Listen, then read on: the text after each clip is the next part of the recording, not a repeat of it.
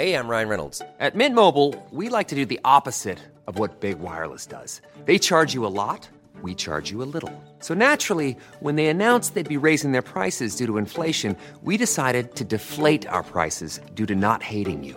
That's right. We're cutting the price of Mint Unlimited from $30 a month to just $15 a month.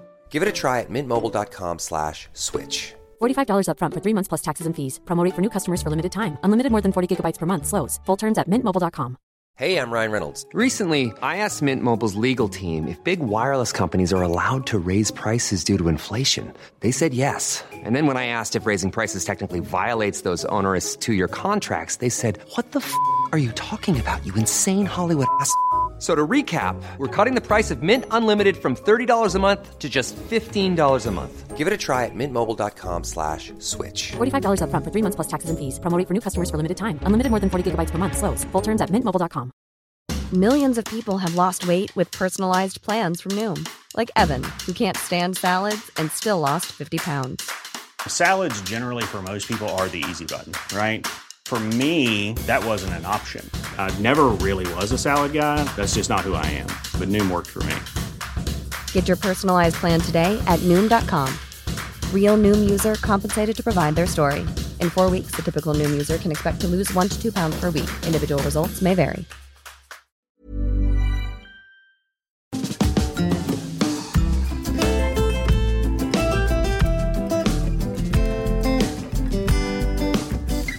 Hi, I'm Zibby Owens, and you're listening to the award winning podcast, Moms Don't Have Time to Read Books. Please sign up for my newsletter at zibbyowens.com for weekly updates about my podcasts, events, and more. Also, follow me on Instagram at zibbyowens and also at Moms Don't Have Time to Read Books. And finally, join my virtual book club called Zibby's Virtual Book Club, which meets every other Tuesday at 2 p.m. Eastern Time until 3 p.m. and features half an hour of book club discussion followed by 30 minutes of Q&A with the author whose book we've just discussed. You can sign up on my website, zibbyowens.com, under the virtual book club section, or even on Instagram under the link in my bio. I hope you'll find me in all these different channels and enjoy this podcast. Hi, I don't know if you guys know this or not, but I have an anthology coming out called Moms Don't Have Time To, a quarantine anthology. And it comes out on February 16th and has essays by 60 plus of the authors who have been on this podcast. So, first of all, please pre order this book. I think you will love it. I'm so excited about all the authors who are represented. Um, just to give you a few um, Chris Bohjalian, uh, Jewell Parker Rhodes, Ashley Prentice Norton, Gretchen Rubin, Rima Zaman, Eilene Zimmerman. And that is just from the first page of the multi page table of contents. So, please pick up this book, Moms Don't Have Time to, a quarantine anthology. It's available anywhere you buy books, Amazon, bookshop.org, and your local independent bookstore. So please pick up a copy. And also, I want to invite you listeners to my um, fundraiser slash launch party the night it comes out on February 16th, a Tuesday at 7 p.m. Bookhampton and the Children's Museum of the East End are co hosting it for me.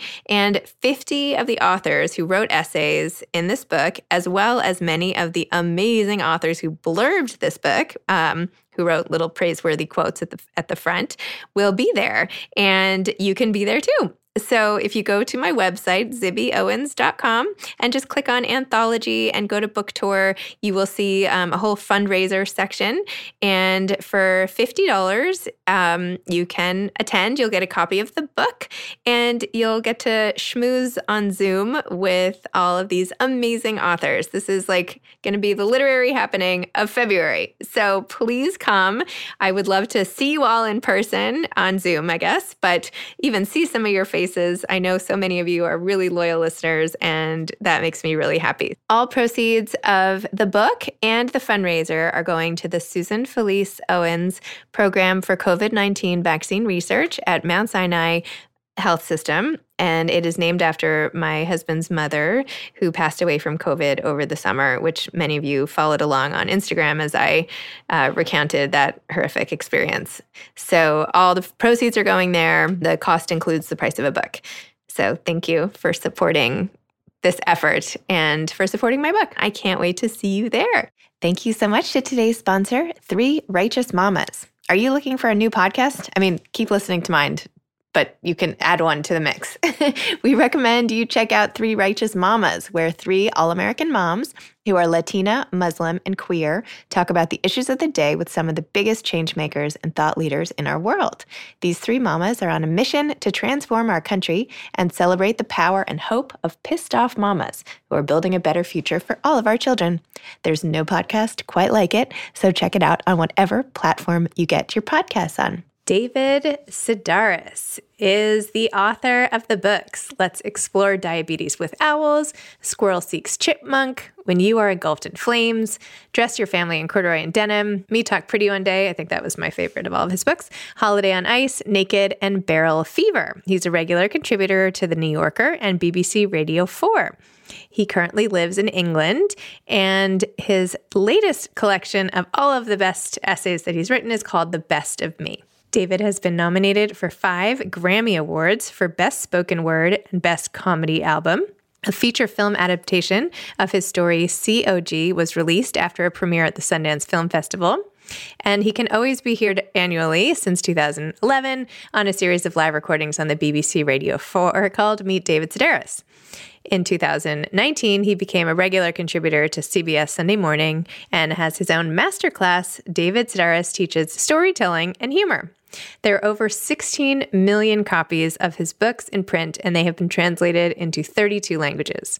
In 2018, he was awarded the Terry Southern Prize for Humor, as well as the Medal for Spoken Language from the American Academy of Arts and Letters. In March 2019, he was elected as a member into the American Academy of Arts and Letters. In 2020, the New York Public Library voted Me Talk Pretty One Day one of the 125 most important books of the last 125 years. Welcome to David. Well, thanks for coming on Moms Don't Have Time to Read Books, especially to talk about The Best of Me, your latest collection of all time great essays, which is fantastic. Oh, right. I mean, I usually, you know, when a book comes out, I go on a book tour and it feels like, oh, a book came out. But, you know, because of everything that's going on, I couldn't really go on any kind of a book tour. So I didn't really feel, you know, I didn't feel anything. So it's almost like it didn't it didn't happen. Yeah, it's a lot like it didn't happen. Well, I'm sorry to hear that. Well, I'm sure you've been entertaining a lot of people as they've been at home, even if it doesn't feel that way to you. I don't know. I mean, uh, usually I go on these lecture tours, and so, you know, reading things and you hear their response. But if you don't, it's like publishing something, you know, in a magazine now. I mean, I don't, I don't have any idea if it works or not. You know, I, I never got to hear anybody react to it or not the reactions that I'm used to. Like I'm not interested in a reaction like on Twitter. That doesn't interest me, you know, or in the comment section or yeah, that I'm, I'm never, you can pay me to look at any of that. I mean, I was looking at something, I was looking at a book. It was a book that I really enjoyed, an audio book. I love audio books. And William Maxwell who was an editor at the New Yorker for years and years, I remembered a story that he had in the magazine in 1979, and it came out, I think, in three different installments. And I just couldn't wait for the magazine to come out so I could read more of it. And it's called So Long, See You Tomorrow. And then I just realized there was an audio recording, and it was him reading it when he was in his 80s, him reading it. And gosh, you know, he coughs sometimes and his voice is really weak and it trails off. It's perf he's a perfect person to read it. You know, he's not overly dramatic. He doesn't do different voices for the characters. And that's the kind of thing drives me crazy. Anyway, it was such a such a, a fantastic book and so wonderfully read. So I was kind of shocked and I started looking at the comments and people giving it like one star. You know, they got an old man to read it. Well, that would be the author who read it. And he, the story meanders, and it's like he, not really. You know, I mean, it goes back and forth between different points of view, but that's not called meandering. And I just couldn't believe that. I just couldn't believe how off the mark most of the comments were. And then I thought, you know what? I'm going to write a comment. and then I thought, no, that's like when calling into talk radio. You know, the second you do it, you become a crazy person. Oh, so that so now you just don't ever read the comments? No, I read. I don't read mine. I don't read any comments pertaining to me.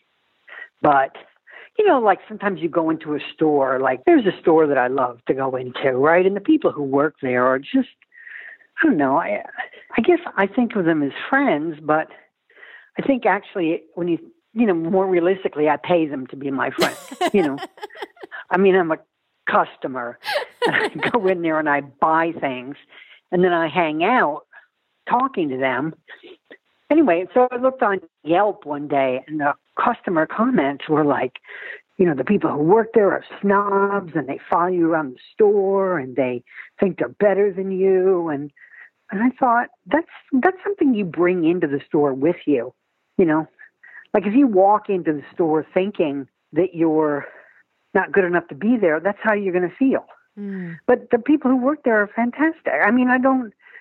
So I, you know, with any comments, half of it is stuff that people are bringing in with it's baggage they're bringing in with them. You know, something they're bringing into it's the story. Uh, I've been watching that Fran Lebowitz show on Netflix. Pretend no. it's a city. No, I on haven't. Netflix. Well, it's Martin Scorsese, and he's just kind of following around while she talks. And this woman in the New York Times wrote, like, you know, a negative review of it. But at one point, Fran Lebowitz says, oh, you know, now there's a tenement museum. I mean, what's in there? Tuberculosis?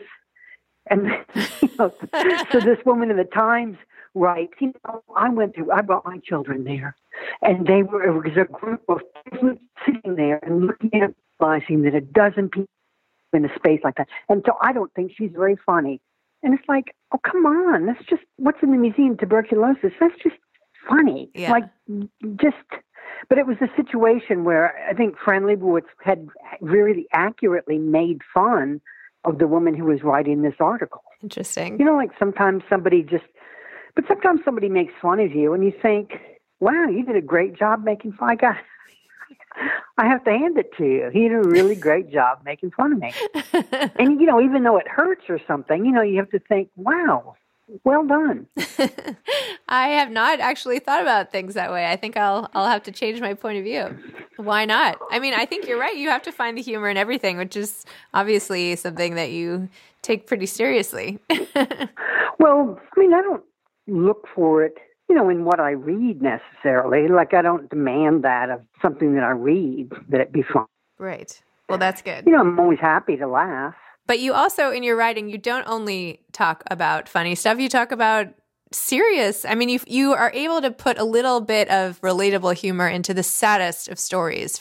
And when you wrote about your sister's suicide, for example, and how you and the loss of your mother, for instance, and how you used to go to your home in North Carolina or you rented a cottage or something and you didn't come the year that she died and you made a joke like, well, it was really because she was the one who paid for it, not because we didn't want to go. I mean, it's like, how do you find these little nuggets of, of relatable humor when you're really going through lots of loss? And I think, especially now, people are really longing for some humor in the face of this global sense of loss.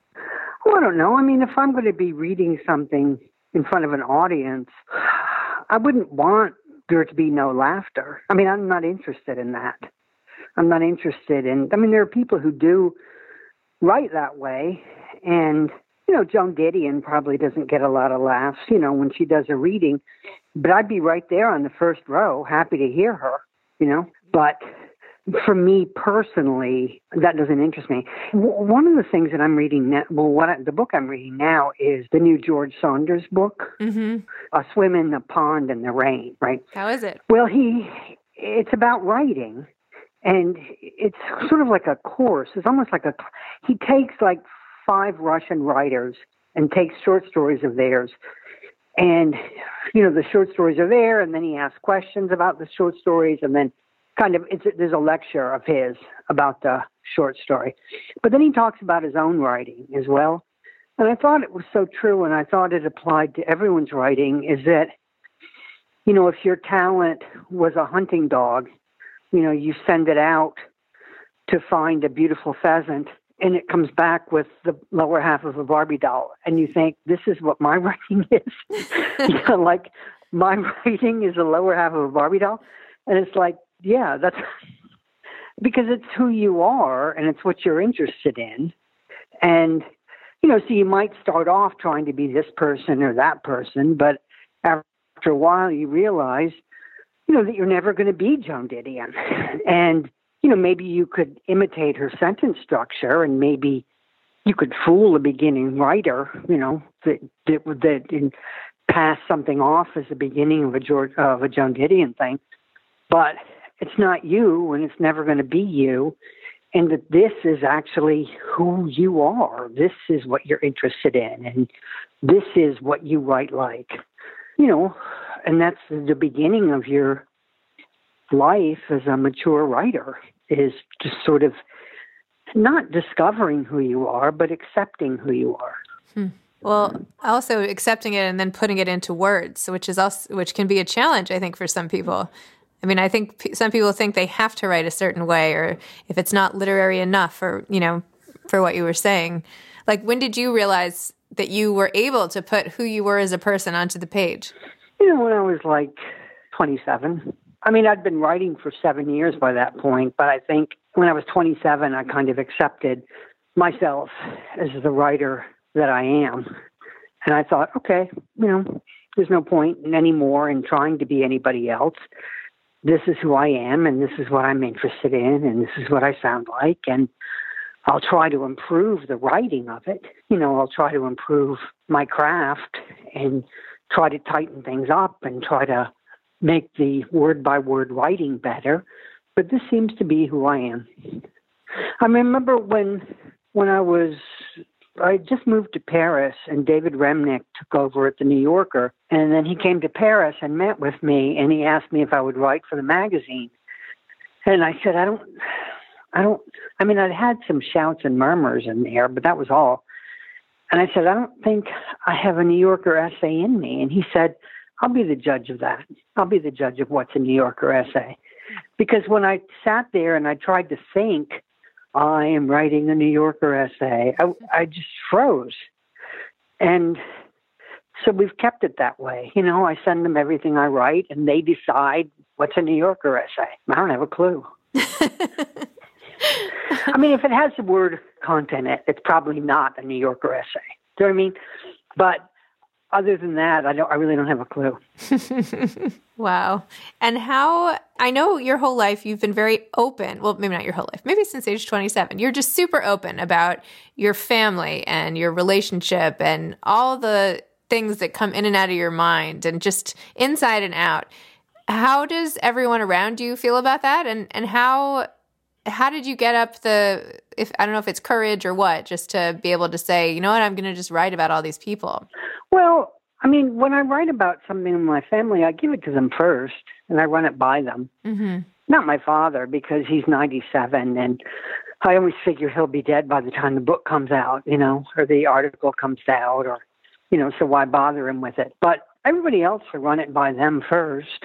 I mean, my brother lately you know, has a lot of stuff he doesn't want people knowing. And Hugh had said to me a while ago, my boyfriend Hugh, he said, Well, you need to write that anyway. And it's like, no, that's crossing the line. You know, I mean, if he doesn't want people knowing those things, I can't. Mm-hmm. I mean, why would I destroy my relationship over that? You know, I'll just wait till he dies. I feel like you, you you might have to be a little worried to be a part of your family these days. You're just sitting there waiting for people to drop over. Yeah, I kind of am. I mean, they cough, and you know, I I'm on the edge of my seat. that must make that must make Thanksgiving lots of fun. But I don't know. There's so much fake writing about family. You know, so often I just don't believe it. I just on television, I rarely believe a family. Rarely, you know. I love you, bro. I got your back, sis. like I just want nobody talks like that, or nobody who I want to spend any time would ever talk like that. I'm, I don't remember. I don't think I've ever told anyone in my family that I love them. Why would I do that? I mean, to say it on the phone or to say, you know, Christmas. Thank you for the gifts, you know, but the greatest gift is your love. Like I'm, I, I think I show it, but I don't. I just don't. I don't know. I have a really hard time believing it when somebody Are- says it. Are you the You know? are you the only one who doesn't say I love you in your family, or does nobody say I love you? Nobody does it. Hmm. Nobody. I mean, no. I mean, you might put it at the end of a letter or an email or something. Love, you know. but no, I, there would there would be no point. We would just laugh at. I mean, if if my sister Amy said I love you, I would laugh at her, and and I would hope she would do the same to me if I said it to her. We just doesn't. You know, the thought. Like my sister went to L.A. the other day, right? She flew to Los Angeles, and if her plane had gone down, I would not think I never told her I loved her. Like that would never occur to me. I mean, I showered her with Christmas presents, right? So that's, I mean, if her plane went down and I hadn't gotten her anything for Christmas, yeah, I'd feel bad. But to, to, to think, oh, I know. Hey everyone, I've been on the go recently Phoenix, Kansas City, Chicago. If you're like me and have a home but aren't always at home, you have an Airbnb. Hosting your home or a spare room is a very practical side hustle. If you live in a big game town, you can Airbnb your place for fans to stay in. Your home might be worth more than you think. Find out how much at airbnb.com/slash host. Hey, I'm Ryan Reynolds. Recently, I asked Mint Mobile's legal team if big wireless companies are allowed to raise prices due to inflation. They said yes. And then when I asked if raising prices technically violates those onerous two year contracts, they said, What the f are you talking about, you insane Hollywood ass?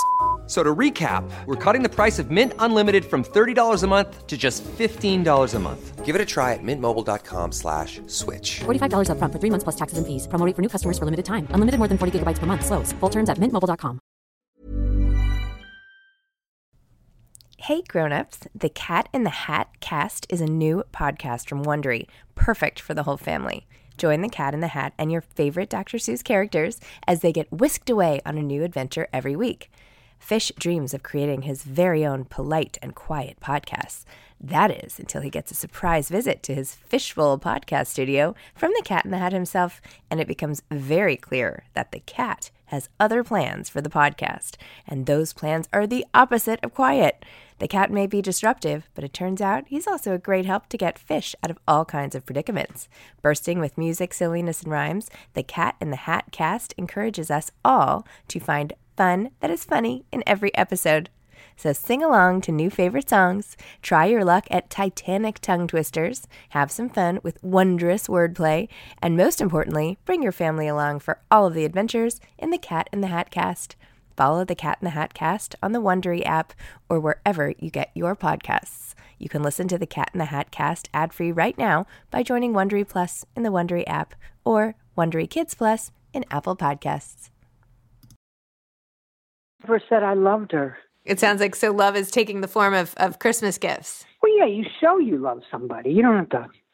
You don't have to say it if you showed it. Okay. it's fine. I'm not I'm not being in any way critical. I I think- just asking.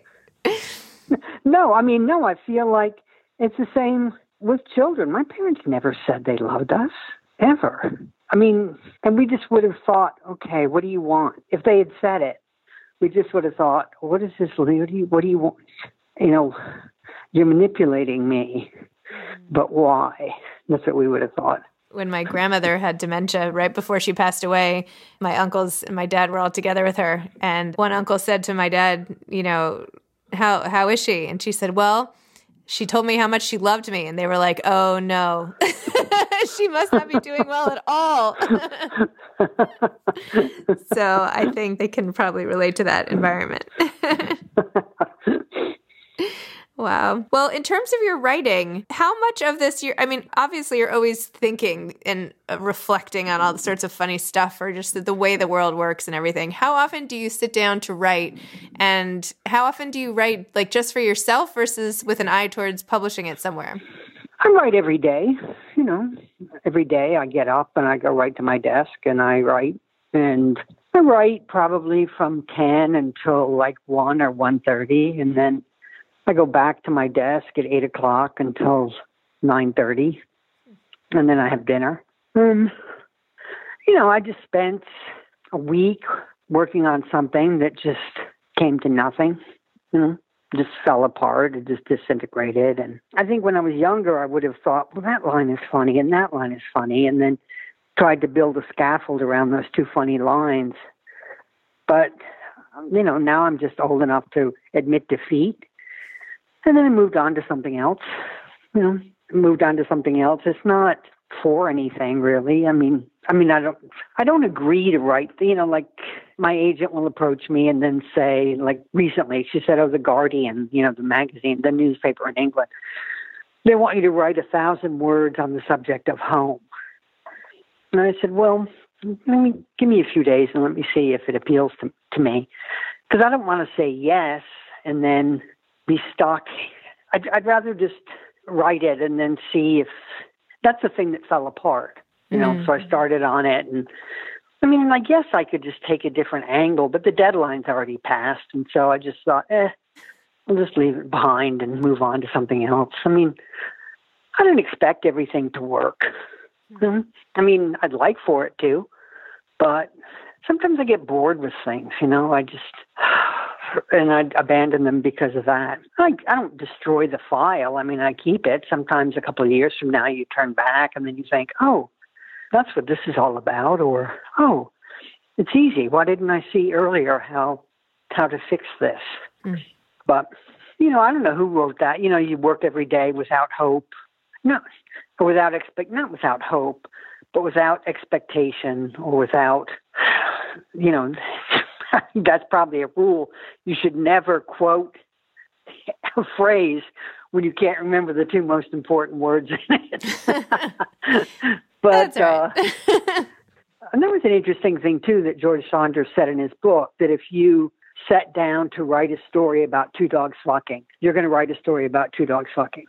You know, and sometimes it's nice to you set out to write about something, and then you realize in the second paragraph, oh, look, I'm going over here now, and I just you know you can either try to rein it back and write about the two dogs fucking, or you can just see, oh, what's over here? I'm going to follow myself over here because maybe over here there's a much richer subject. I don't know if you've seen, there's a new movie out called Our Friend, and it's based on the National Magazine Award winning article by Matt Teague called The Friend. And in it, he writes about losing his wife, but it, the article ends up becoming about the friend. And in the movie, at least, when they're talking about it, he says, Well, I thought that you were writing all this time about Nicole. And he said, So did I. Right. But the whole point is that it became all about the friend. And that's not what he even intended to do. Hmm.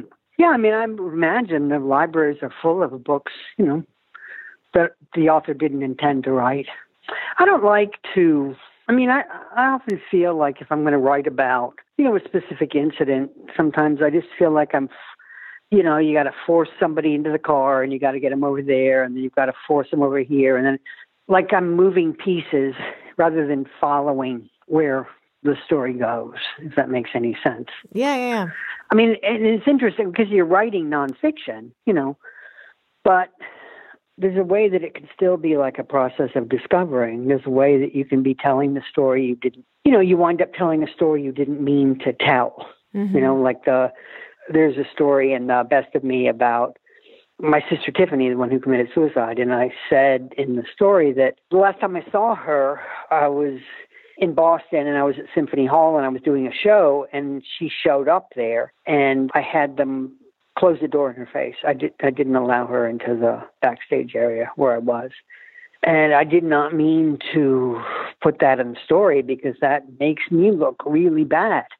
But the second that it was on paper, it seemed false not to include it. Mm-hmm. I seemed like a phony for leaving it out you know, even though nobody would know but me, you know, if I'd left it out, nobody would have said, "Oh yeah, what about the time?" Because like five people knew about that, you know. Mm-hmm. But once I'd put it in the essay, then I couldn't. It revealed like a truth about myself that a I thought made the story more honest, and that made the story more honest and therefore more believable. You know, I mean, because I knew that there were going to be a lot of people out there who'd be like, "Yeah, that's what I did to somebody," or Yeah, I would do the same thing. I mean, my understanding is that there were even more people, of course, who were like, "You're a monster," or, you know, "I hate you," uh, "You're a terrible person." But you know, when they get older, they'll maybe see it differently. Hmm. Well, that was definitely my favorite essay in the book. So whatever you did, it worked. I know you've this whole a lot of this talk has been about things that will help other writers, but if you had to drill down sort of some of the things you've learned to a, a, piece or two of advice and i'm sure you get asked this all the time but i have to ask again what advice would you give to aspiring authors well not to mistake publishing for writing you know they're two different things not to feel like a you know i always remember this this woman who was a friend of mine and she was older than me and she wasn't in the arts in any way but we were close friends and I remember I, I moved to New York City and she wrote me a letter shortly after I arrived. And she said, Look, I'm just telling you this is a friend. You need to quit writing. You're, you're never going to make it. And you need, for your own good, you need to find a career before it's too late. Find a career and stick to it, you know. And by that time, I'd been writing every day for like, I don't know, 14, 15 years. And what was interesting to me about it was that she didn't understand that I could never quit.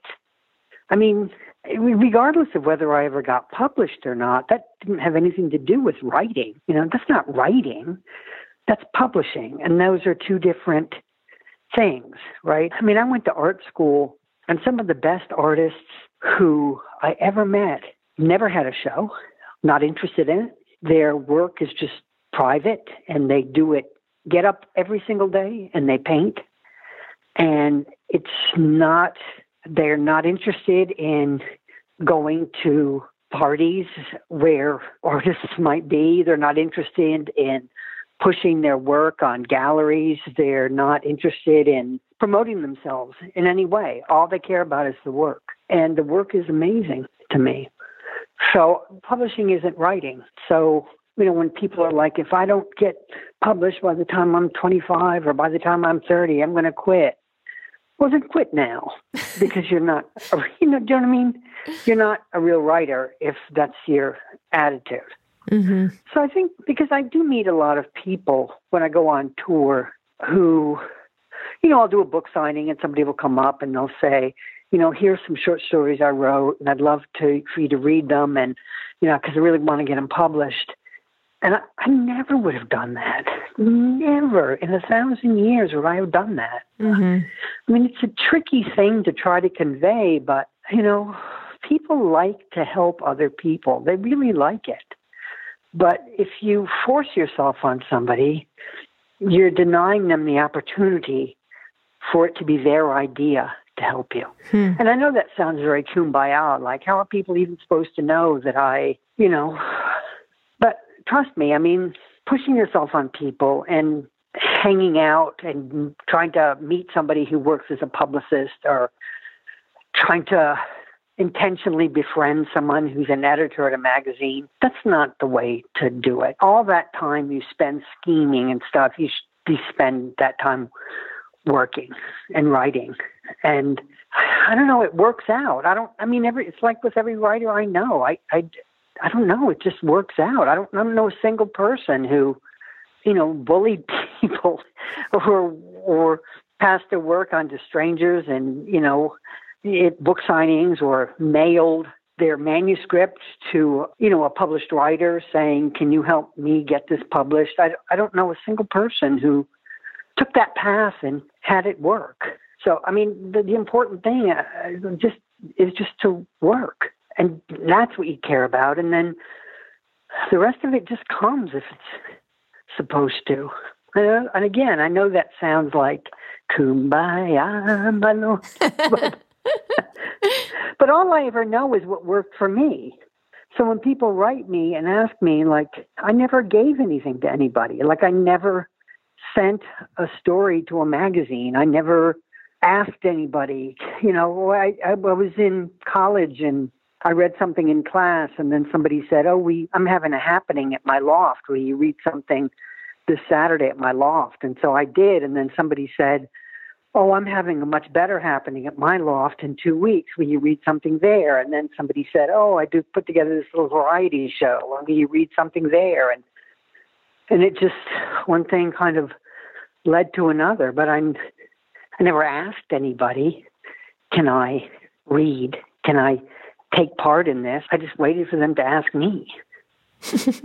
and and I don't mean to sound like a jerk, but I mean it also helps to be you know to be the best. I mean to be. I mean, I don't. Maybe not the best, but I mean to care. You know, I can't tell you how many readings I went to, and then people would just act like they were just had been mowing the lawn, and then somebody said, "You got to be on stage in five minutes," and they would, you know, get up there and they would be dressed like they'd been mowing their lawn, and they would say, "Well, I don't know what to read. Like, should I read this or should I read?" And I would sit in the audience and I would think, "How do you, how do you not know what you're going to read? Like." it's you're disrespecting us as an audience. You're disrespecting us by not being prepared. And I guess I just learned so much by sitting in an audience and realizing, oh, if somebody is late, this is how it makes you feel. Or if somebody goes on too long, this is how it makes you feel. Because I think a lot of people think their feelings are specific to them, and they're not. Like 98% of the people feel the same way about the same things, you know? Yeah. Like, so so when people get up there and they say, I mean, I can't tell you how many readings I've done. As I mean, in, as a grown up, like as a professional, right? Like at Lincoln Center, right? So they say, you know, there's something at Lincoln Center called reading huh, or learning. It's this big thing they have at Lincoln Center every year, and they invite like eight or nine authors, and it's a black tie event, literacy volunteers, and it's a black tie event, and the audience is just in tuxedos and ball gowns, and they have, you know, they say to us, okay, 10 minutes, you read for 10 minutes. And you're up there with people, you know, who all who have written like a half a dozen books at least, right? And the time I did it, the first person went on for 45 minutes. you know, the next person went on for half an hour. And they're up there thinking, well, people want to hear me for 45 minutes, right? Because I wrote the definitive biography of LBJ. So, and I'm sitting, I'm the last to go on. So I'm paying for everybody's tardiness, the audience, and I'm sitting there, and I'm the only one up there who's realizing, okay, the audience had drinks before the thing. They're asleep. I mean, they're literally every 80% of the men in this audience are asleep by now, you know? And they were. And I was the only one who kept it to 10 minutes. And I had timed it and worked on it and cut it down so it was exactly 10 minutes long. And Oprah was there because they were giving an award to Oprah. And then Oprah came up on stage at the end of it to accept her re- award. And I was the only author that she talked to. Hmm. And that's because I was 10 minutes long. I mean, why didn't Oprah talk to me? Well, because you went on for 23 minutes. That's why Oprah didn't talk to you. Mental note stick to the time limit, and Oprah will talk to you. Good to know. But I think it's just being aware in all sorts of situations. You know, just when you're reading something, when you realize, oh, I stopped listening, I stopped re, I, I'm skimming, and then to ask yourself, why am I skimming? Right? Why did I stop paying attention? And to realize that if you do that same thing in your own work, right? So, if, like, nothing to me is worse than a dream sequence. Nothing, right? and so, if I, so what? If I write a dream sequence and I'm going to think, well, mine is interesting. No, it's not. It's as boring as everyone else's. It's a dream sequence. So, if I were a reader, I'd be skimming over my dream sequence. And that's a good thing about reading out loud before an audience is because the audience tells you, you're boring me right now. They're not, they don't say it, but you can feel it in the room. And if you're like in a 2,000 seat hall, you see that little door, you see the doors in the back of the theater open. It's people going out, they're going out to the concession stand, they're going out to the bathroom. And you don't go out to the bathroom like if something's exciting, then you'll hold it, right? but and then you read it the second night and you realize, oh, people are going to the bathroom and leaving at the exact same time in this story. I bet it's you know it's boring, and I need to work on that part of the story. And then you go back to your hotel room and you rewrite it and you read it the next night, and people are you know remain in their seats hmm. if you're lucky. And it's the same thing with an editor. Like if you have a good editor and you don't listen to your editor, because uh, that happened to me recently. I, I, I wrote something and I, I didn't. I wrote something for. I don't even remember what it was for. It was my agent approached me and said, "Oh, can you write about this?" And the subject interested me, so I wrote wrote it. And then the editor got back to me, and I just saw all these queries right? And all these changes that she wanted. And then it, my first thought was like, you know what? Go to hell. This is like, do you know what I mean? Eight hundred dollars. I'm not doing this. Just forget it. and then I read her notes, and it was like, wow, these are really good notes. And she's a good editor. And all editors, all, they all want the same thing. They all want to make it better, right? And, uh, then I was really I don't know. I was real super grateful I didn't act like a baby because, and I, this is an editor. I'd love to work with her again. Hmm, amazing. Um, well, David, thank you so much. It's been such a pleasure talking to you. I love your advice and all of it. And I'm going to think about the salespeople in the stores who are not my friends, who are nice to me because I'm paying them too. anyway, but thank you for all of your time. It's really generous of you, and I really appreciate it, and have been a fan for so long. So, so thank you. Oh, thank you. Goodbye. Goodbye. Thanks so much to Three Righteous Mamas for sponsoring today's podcast. And just a reminder again, please pre order a copy of my book, Moms Don't Have Time to, a quarantine anthology, and go to my website under the anthology tab for the fundraiser. And I hope you'll buy a ticket and join me for, and I should have mentioned um, all proceeds go to COVID 19 research. So please join me for the fundraiser. Thanks so much. Thanks for listening to this episode of Moms Don't Have Time to Read Books. Don't forget to follow me on Instagram at Zibby Owens and at Moms Don't Have Time to Read Books. Also, sign up for my newsletter at zibbyowens.com and sign up for my virtual book club and meet lots of authors on Zoom every other week. Thanks so much to Steve and Ryan at Texture Sound for the sound editing. And thank you to Morning Moon Productions for providing this fantastic intro and outro music.